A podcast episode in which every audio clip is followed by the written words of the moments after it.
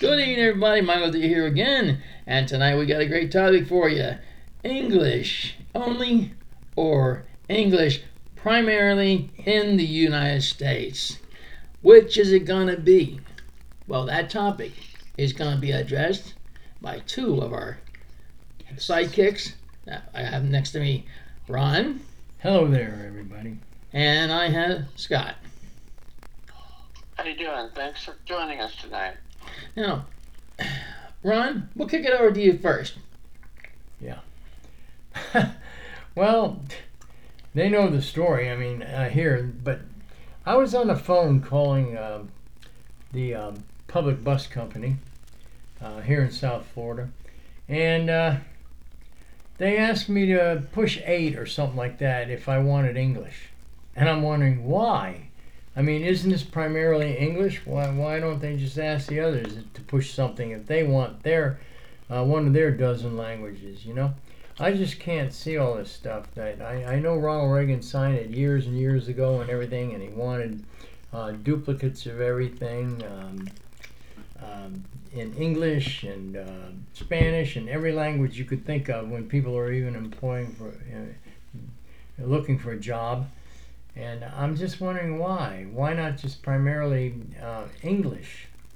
Not only English, but primarily English with all these applications and all that, and um, requests for whatever language you want. It should be understood as primarily English, and uh, that's the way I, I see it.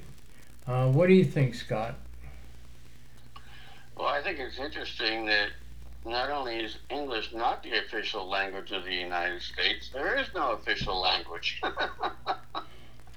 I mean, we're an English speaking country for the most part, and we don't have an official language. But you know what's even more interesting? Yeah. There are other countries where English is spoken as a first language, and you won't believe this. They're India, Pakistan, Singapore, and Hong Kong. Is that surprising or what? hmm Yeah, and we can't have it. what about you, Mike? Well, you know, I'm all about being fair to everything, but uh, I just want to know. So, let's say that someone doesn't understand, okay, uh, English, whatever. So, why not say, okay, guess what? You can push this button and you have your own way, and or just have one person answer the phone, and they speak both languages. They're bilingual. What do you think, Ron?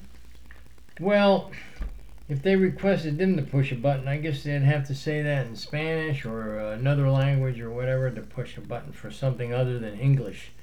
Um, I don't know, but all I know is even when I'm approached by people um, in my own country and they start speaking to me in a foreign language, no matter what that language is, I'll just say to them, "Hey, um, I only understand two languages: good English and bad English." And they laugh it off, and they don't try to communicate anymore unless they can communicate in bad English, at least, you know. Um, improper English is what I mean.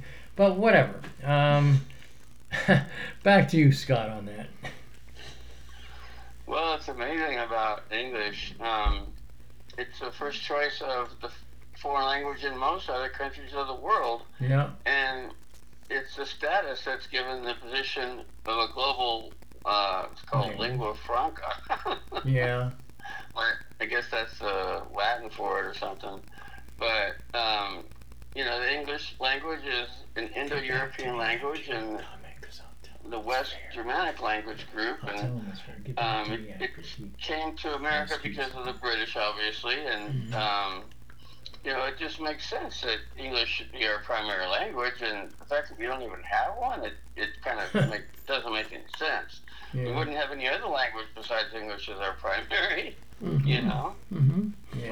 But British colonization of America is what started it, and the first wave of English-speaking settlers arrived in North America during the 17th century. So you know, we English has been here since then. So why not, you know, let it be number one? You know, it's like I, I'm all for other languages, and you know, there being you know immigration and all that, but it just seems to make sense that English would be our our main language.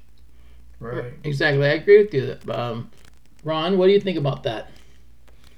Well, in fairness to people. It depends on kind of age. The young people are eager to learn the, the English language when they come here from anywhere they come from, whether they speak French or they speak uh, Spanish or they speak whatever.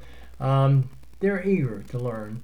Uh, older people are not so eager to learn. They're stuck in their ways and they want it that way. And I've been to parts of South Florida where you go there and if you're lost and you can't find where you're going, you can't ask anybody directions. They just speak the one language, and I'm not going to say what it is, but I mean, all you get is one language and and um, no speak English, you know, and all that kind of stuff, you know, and and You do that well. I, I tell you, I I was in a spot at, at that South Florida spot, that sort of South Florida place, I should say, where um, I couldn't find my way to um, even the train station because I needed some directions, you know, because the buses stopped running. It was a very long walk for me. I missed the bus by about four minutes, you know, and uh, it took me a long time to get back to where um, I was going to uh, be visiting with my son.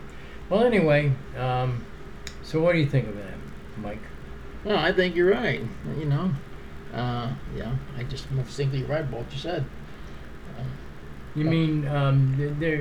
You can't expect the older people to No. really um, learn it and stuff like No. that. They're stuck in their ways with that. Maybe they got to run around with interpreters. I don't know. Never, no, but I wouldn't. I wouldn't expect the uh, the older generations to to uh, be forced to learn anything that they don't want to learn.